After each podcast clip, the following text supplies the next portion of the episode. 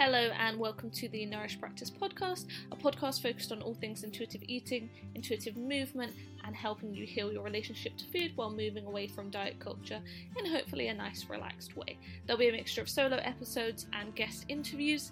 Any topics you would like included, just send me a D M on Instagram at Nourish Practice, and I hope you enjoy the episode.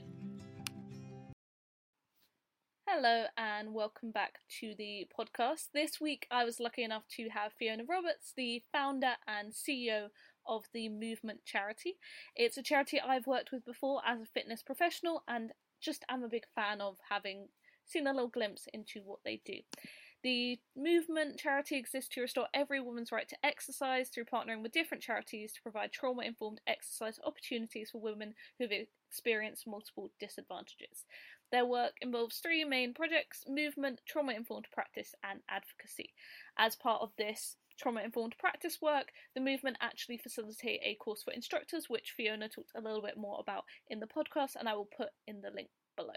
If you haven't heard of them, do check out their website or their Instagram. We talked a little bit about it, and again, I will have the link below. But I hope you enjoy, and like Fiona said, if this reaches even one person, it proves super useful, then I'm so glad that I did it. And it was really nice to chat to Fiona and catch up, because I've worked with the movement for a little while now, so um, I know Fiona quite well. Perfect. So as always, I do a little bit of a, an introduction and a, a bio, but we have the lovely Fiona from The Movement um, on this week, and I will pass it over. If there's anything you want to add, any introduction you would like to do, um, feel free to now. Thanks. Um, no, I'm really, really happy to be here and great to be chatting to you today um, about the movement and trauma-informed practice um, and all of that fun. So thank you very much for having me. Amazing. Um, so that leads us straight on to the sort of first question. For anyone who doesn't know, what is the movement and how did the charity come to be as it is now?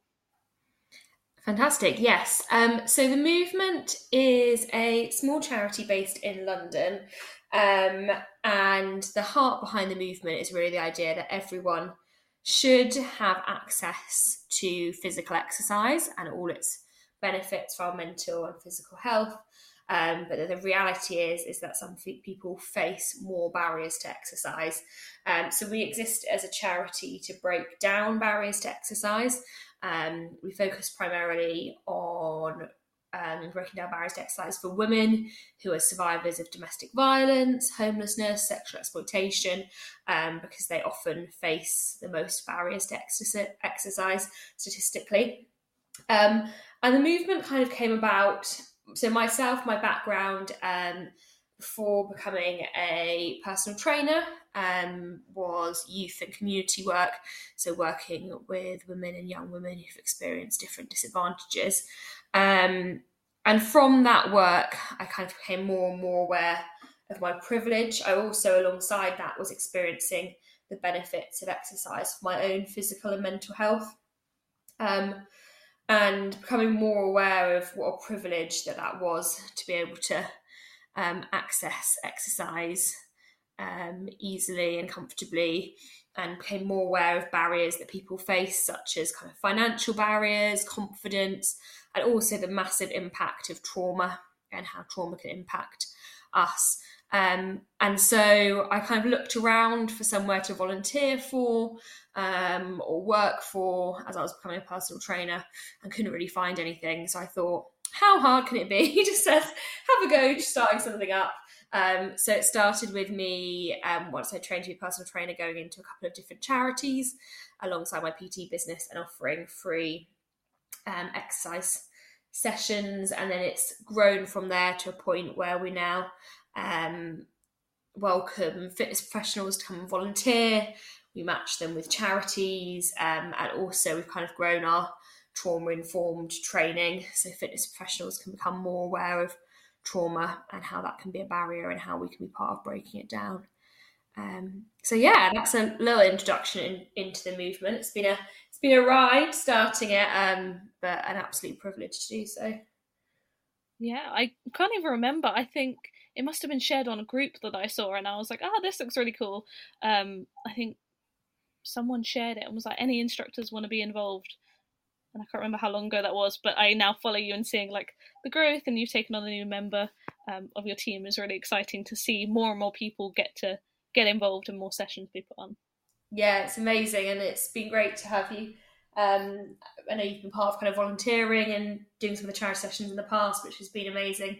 Our kind of ethos is if everyone can do a little bit, then we can make quite a big impact. So having lots of fish, fitness professionals giving an hour of their week or um, giving what they can um, to breaking down barriers to exercise um, for women can really have a have a huge impact when we all do do our little bit.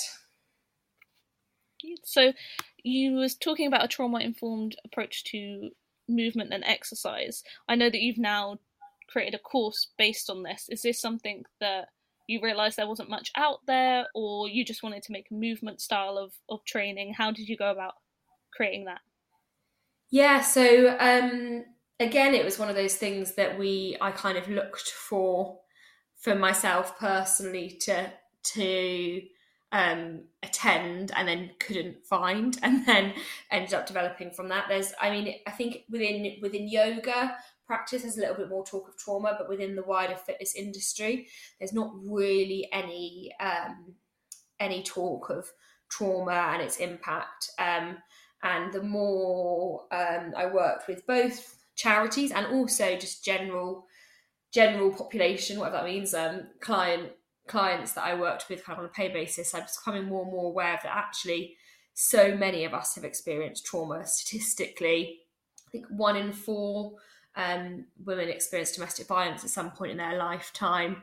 Um, one in six of us have experienced um, childhood abuse. So the statistics are really, really mean that it's highly likely that as fitness professionals, we are working with people who've experienced trauma, even outside of a charity context. Um, and so it seemed mad to me that we don't have any training on the impact of trauma, because the impact of trauma is so huge. Um, when we've experienced trauma, it's essentially our body and um, our brain doing what it can to escape a, a threat, but um, the threat being beyond our coping mechanisms that we have available, and that has a real long-term impact on our brain and our body, um, and that impacts physical exercise in lots and lots of different ways, um, and so as fitness professionals it is crucial that we have some understanding of that and can be equipped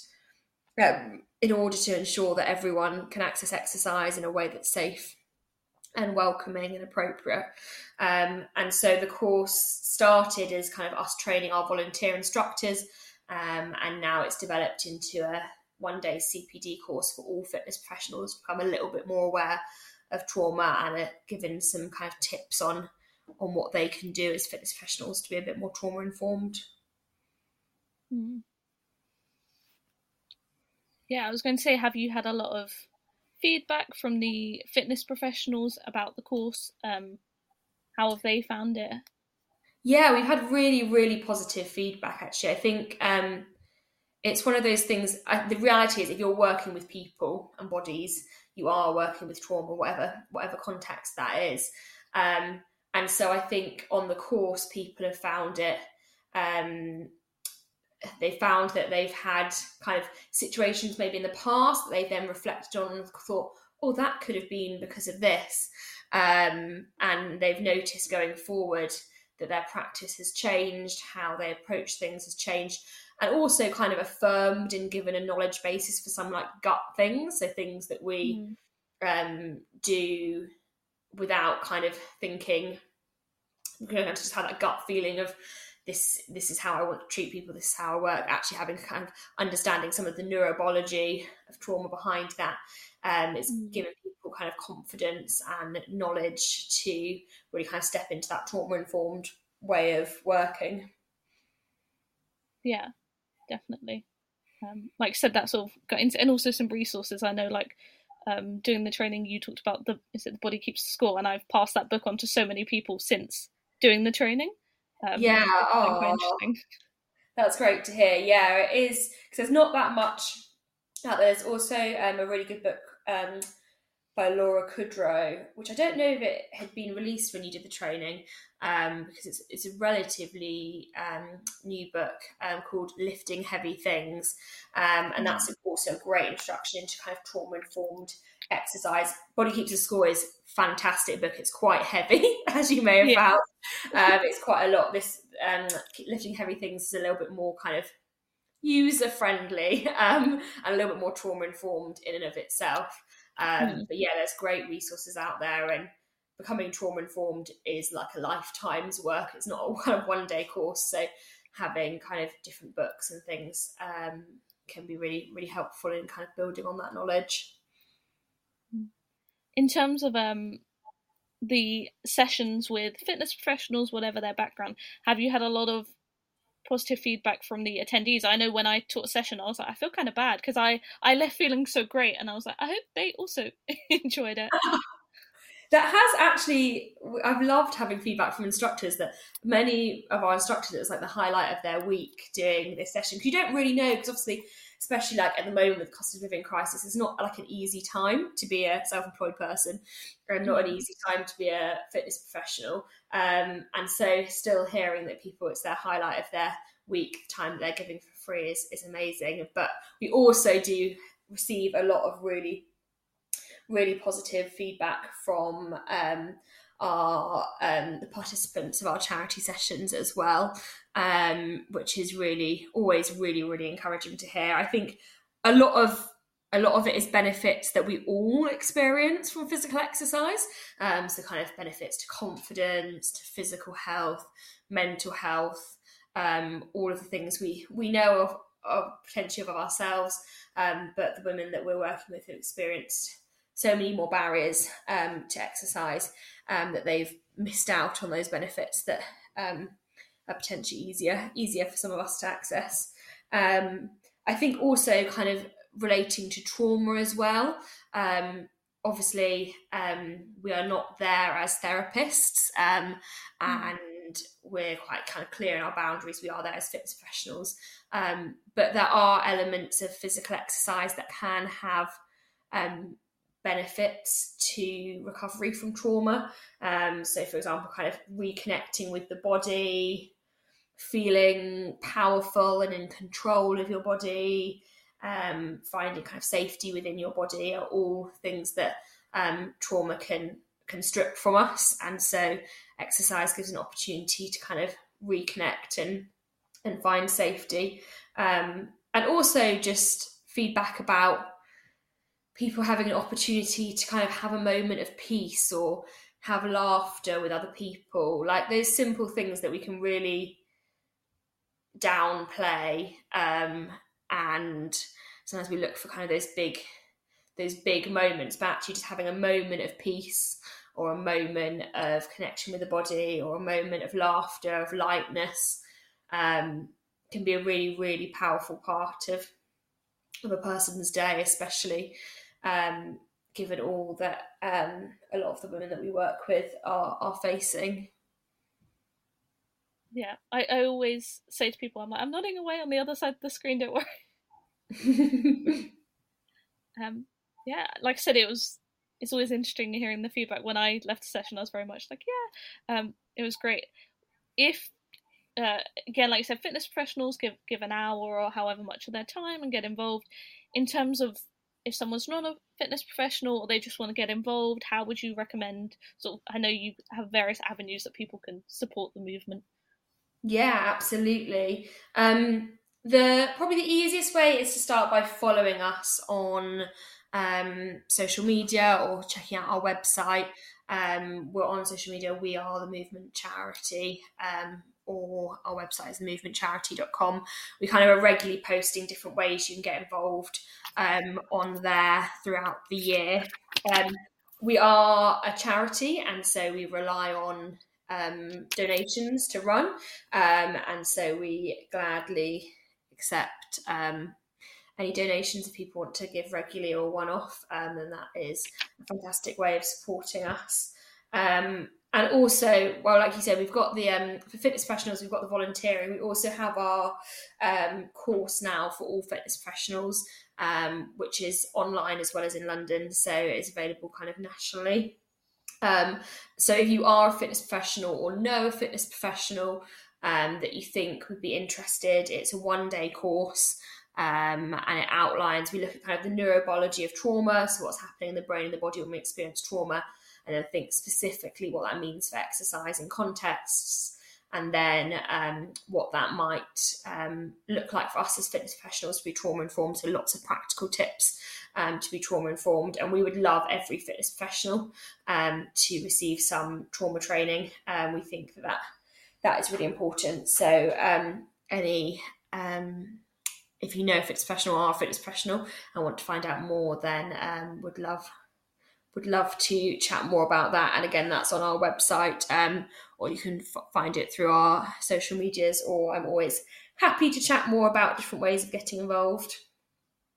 Amazing. Yeah, I know. I Again, I sort of, I'm always on Instagram, so I followed various instructors or people that have also been involved in the movement. I know some someone did like a run where they were running for you guys, just like as you would do like the marathon for a charity or a sporting event. You can also um, do stuff. Yeah, like absolutely, and it really does make a difference to us as a, as a small charity.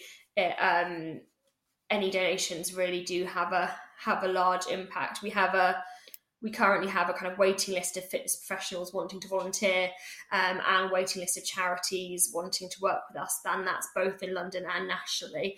Um, so we have big plans to grow um, and um, your support really does make a difference in enabling us to do that. So um, yeah, really happy and always happy to hear of kind of new ways people might want to um, get involved with the movement. So yeah, always really happy to chat more about that. Amazing. Um, I was going to say, we'll, we'll go on to the sort of quick fire finish that I do with everyone.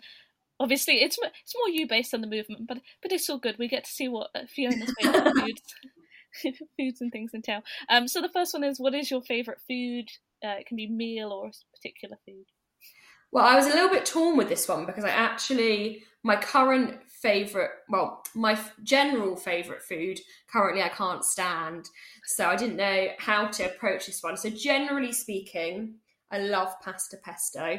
Mm. Um, it would be my kind of final meal. It is very, very nice. But although at the moment I'm currently eight months pregnant, and the baby, for some reason, does not like pasta or cheese at all. um, So I'm mainly eating kind of popcorn and curry. So those are the things I'm eating at the moment, but I wouldn't say they're my favourite foods. I like them, but I'm probably a bit sick of them now.